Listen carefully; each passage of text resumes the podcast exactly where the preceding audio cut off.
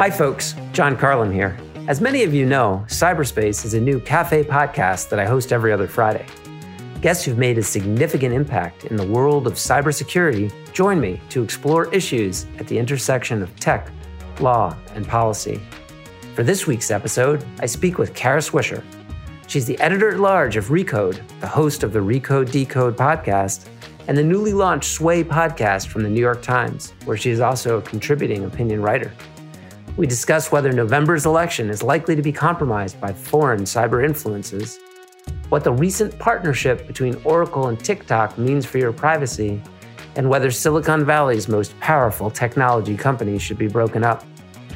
Today, we're sharing a clip from the episode with listeners of Stay Tuned with Preet. To listen to the full episode, head to cafe.com and try out the membership free for two weeks. Interested students with a valid.edu email can head to cafe.com slash student. To the many of you who have chosen to join the insider community, thank you for supporting our work.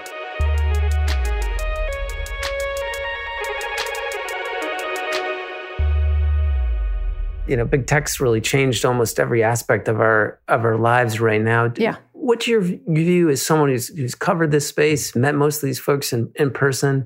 Are the best and brightest in Silicon Valley paying enough attention to protect us against the threats posed by cyber? No, you know I you know I, I don't think that. I don't think they're they're protecting us from anything. They're like they sort of have created, which I call uh, you know uh, the, a constant purge. Like we live in the city where the purge is taking place, and the rest of us sort of wander around getting shot at or shooting at people, and there's no government protecting us. And so, you know, they own this city, this internet city, essentially. And so, not all of them. And you know, one of the things that's hard to discern is there's no such thing as big tech. They're all very different from each other, right? They're not, Apple is not, Facebook is not, Microsoft is not Google, and they all have different elements that we kind of tend to lump them together. And some are worse than others. Um, and it depends on the company, what they're doing. But the fact of the matter is, they have unlimited access as a group to every person on the planet with these devices that jack into everybody's personal data and systems. And so it creates a situation where there, there's nothing but cybersecurity problems. And then it allows, you know, malevolent governments or just any government access to people in ways that were, are unprecedented compared to before. Let me, you said there some who are good, some who are bad name a couple. Who, who do you think are at the top of the list that are good? Bad is probably a, a, loose term, but you know, there's some that are careless. Like, look, Facebook. I think we can all agree is the most careless of all these companies, uh, and I think there's been copious examples. Whether it's allowing anti-vaxxers to run rampant, or just recently a whistleblower this week talked about how she was making determinations in countries you know, cutting off different leaders who are trying to abuse the Facebook system or not. So she was essentially a dictator of every country you know, how information was, which is crazy when you think about it. Some person in Palo Alto deciding the fate of certain countries. So there's some that are sloppy and, and have sloppy systems that aren't in place or didn't understand the repercussions of how important their communication systems they put in place would be. There are others that are less less used but are still very powerful, like Google or YouTube, who are trying really hard to rein in the impulse, the bad impulses of humanity and the abuse. But still, nonetheless, the platforms are built that way to, in order to uh, propagate propaganda or or hack into systems or just use these services as they were built. A lot of times we worry a lot about hacking as we should. Um, but at the same time, some of them are just being used as they're built, and so a lot of the these malevolent acts, uh, these these these people who do them are customers of these companies and just happen to use the systems in ways uh, that are advantageous to whatever they're trying to do. No, that, that's a great point to kind of divvy them up into two two categories, like those that hack and use a product in a way that's against the interest of those that designed it versus they're using it as designed and we just didn't think of the nefarious use ahead of time. One of the key issues, when I was in government, we were reaching out. We had an active program against the former, in other words, against the hacking. The hacking. Sure. And then with the growth of the Islamic State in particular and the way in which they were good at using social media to gain recruits, we started an outreach. And it was post Snowden. And it didn't go well in the beginning, to, to, put it to put it mildly. Didn't go well how? Tell me. In other words, in the beginning when we were having the discussions, there was a lot of skepticism about what government agencies were saying the terrorists were doing with the products, and a lot of disbelief. You know, saying my product can never be used this way. Uh, you're just wrong. Well, now look, that, in that case, there's a lot of things. There's recruiting going on, which you really can't do anything about, can you? Can you stop it? Can you block it or things like that? That's just advertising, right? I hate to say it that way, but that's what it is trying to pull people in through videos or or you know marketing. Well, you say can't do anything. I mean, it's there are rules and regs like you don't have them advertising on NBC. You got the companies to to limit their advertising. I, I, I, that's what it is. Is what recruiting is advertising. And and so yes, you can do that. And that's sort of explicit, right? That's the explicit stuff they're doing, whether they're putting up videos that attract young men, typically, I think some women were pulled into it, or they're doing, you know, that's explicit what's happening. And you can certainly see that, find it, and try to eradicate it, right? That's that's one thing. And then there's the ways of using the communication systems to communicate with each other to commit nefarious acts. And that's a whole nother thing. And that has to do with encryption and fighting that issue, which I think is a tough one. As you you know from the fight with Apple and the FBI or or WhatsApp and encryption. There's all kinds of things that, that make it very difficult to fight these ability of these people, these players, to use these systems to hide their activity. So what what do you think in terms of where's the relationship now with with government and some of the key tech players. There's obviously been a change of administration on the one hand, but on the other hand, there's also a lot more awareness. Oh, I don't think it matters what administration is there. It continues. You know what I mean? The, the, the, spying continues no matter who's in place. Uh, you know, look, under President Obama, there was all kinds of stuff going on, you know, and same thing with George Bush. And that that sort of operates separate from, although, you know, Donald Trump is attacking the spy complex, but Really, is he affecting it? Who knows, right? It still keeps, I'm sure it keeps going on, whoever's in office. Um, and it's the question of how much control we have over that. And obviously, I think the, the, the major moment, of course, was well, two moments. One was the creation of the internet by spy agencies, right? Really, the Defense Department, um, not spies necessarily, but it was a communication system. But it was also, you know, the, people understood its implications, all kinds of implications. And I think the last thing people understood was its commercial implications, which is where it's become so powerful, right? And made so many people so wealthy. But it was designed as a government communications tool. And so just the existence of it within DARPA was was the beginning of all this, right? And so then you move to different eras of using all these different tools, whether they be surveillance tools or cameras or tapping into things or or whatever. And you get to Edward Snowden, which I think is was the great moment of I did a pretty long interview with him just recently, where you where you get to this moment where he reveals just how how much the government was using these information systems and tapping into them. Um, and I think that was a really problematic moment for the relationship between tech and uh, government, the U.S. government. I think it was a it came at the, a terrible time because there's a lot that these companies need to do to cooperate with government to, to fend off things like Russian election interference or Iranian grid problems. There's all kinds of things that the tech companies do need to be in touch and in good relationships with the government around right now, of all things, TikTok. You know, um, I don't think they're the biggest threat to our democracy, but okay.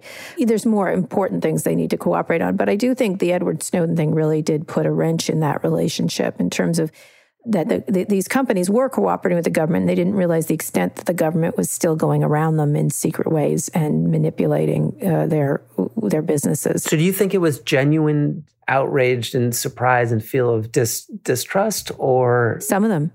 Yes, I think they knew they were there, but I think in a lot of ways there was there, a lot of them were surprised by the extent of it, the, the tapping into the systems without their knowledge.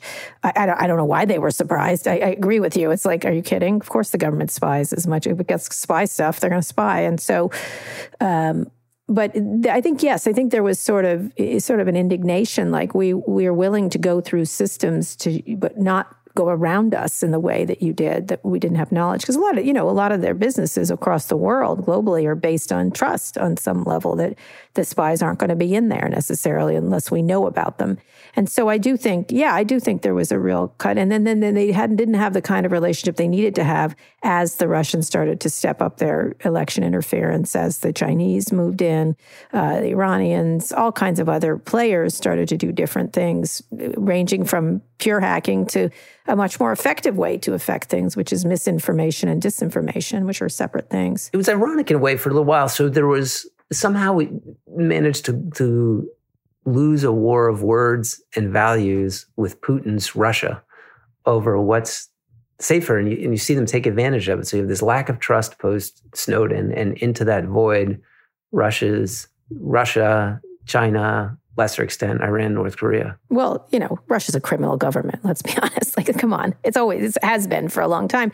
And so here's the thing: they lo- they lose the Cold War as they should because their their country is inadequate compared to the United States on every level, and lose it lose it rather significantly. But here they have these tools that aren't quite as expensive as having tanks and missiles and weapon systems and Star Wars, whatever it is. And here they can hit again. And so the, the, the tools they're using are inexpensive and effective, which is to create discord here, to create problems, to break NATO, to, you know, they don't need a million tanks on the border. They need disinformation. They need to have a, well, they have a president who, does, who says bad things about NATO, but to spread sort of information and get support for those ideas. And so, you know, they lost the Cold War, but they're winning the information war, which is which is where you can operate in the shadows and you can do in re- real shadows, right? And so we have not done enough to understand that is the goal is to create, you know, I think people know it now, but is to create discord and questioning of whether it's institutions or flood the zone with all kinds of weird content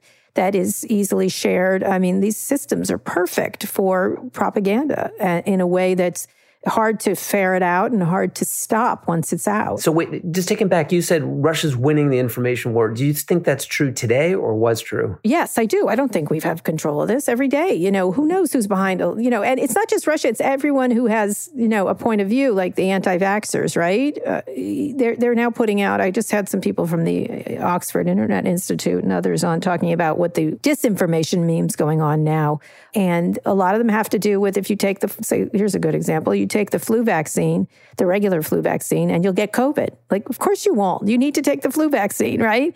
And so they're trying to sort of get this idea to, that you shouldn't be taking any vaccines. And so that's just vaccines. And then there's the QAnon people who, you know, on its face, if you sat down with someone and said, there's a cabal of Democratic politicians that are trying to create a child sex ring, people would be like, what? Like, you know what I mean? But it creates this idea of information that gets around, and that's a whole nother thing. And then there's the Chinese that are very active, you know, in terms of trying to say that they aren't at fault for this, for, for COVID 19. And then you have the Russians trying to create all kinds of content that's confusing around Antifa and all kinds of stuff. Like, you know, it just could, it go, it could go in so many different directions. And so it, as long as you're willing to make a mess, you win in, in this environment. And let me, you mentioned it in passing, you know, the tick, TikTok, and it's an example currently of there was a move towards what we we call in government the all tools approach, which was the idea that you should look at each legal lever that you can pull from a department or agency to try to change behavior.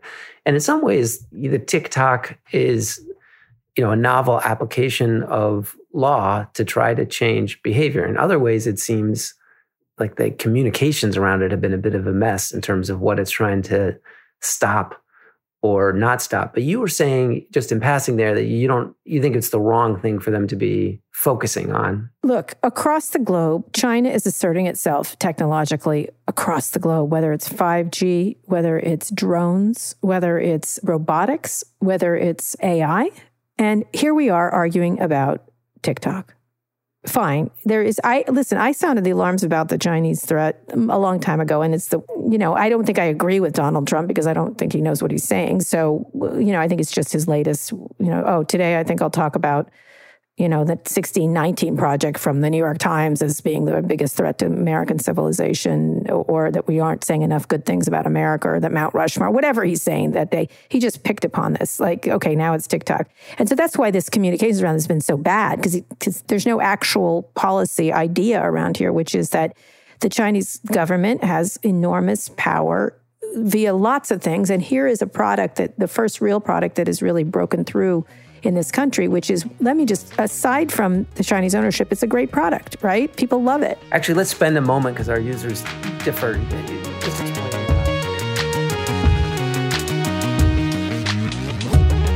I hope you've enjoyed this sample from the Cyberspace podcast. To listen to our full conversation and access all other Cafe Insider content, try the membership free for two weeks. Interested students with a valid.edu email can head to cafe.com/student. To the many of you who have chosen to join the insider community, thank you for supporting our work.